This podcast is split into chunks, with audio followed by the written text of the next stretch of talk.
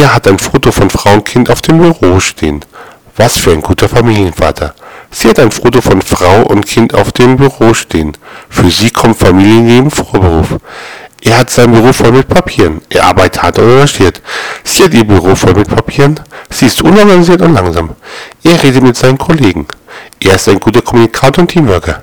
Sie redet mit ihren Kollegen. Sie tratschen die ganze Zeit. Er ist nicht in seinem Büro. Er ist sicherlich auf einem Treffen mit Kunden. Sie ist nicht ihrem Büro. Sie ist mal wieder einkaufen gegangen.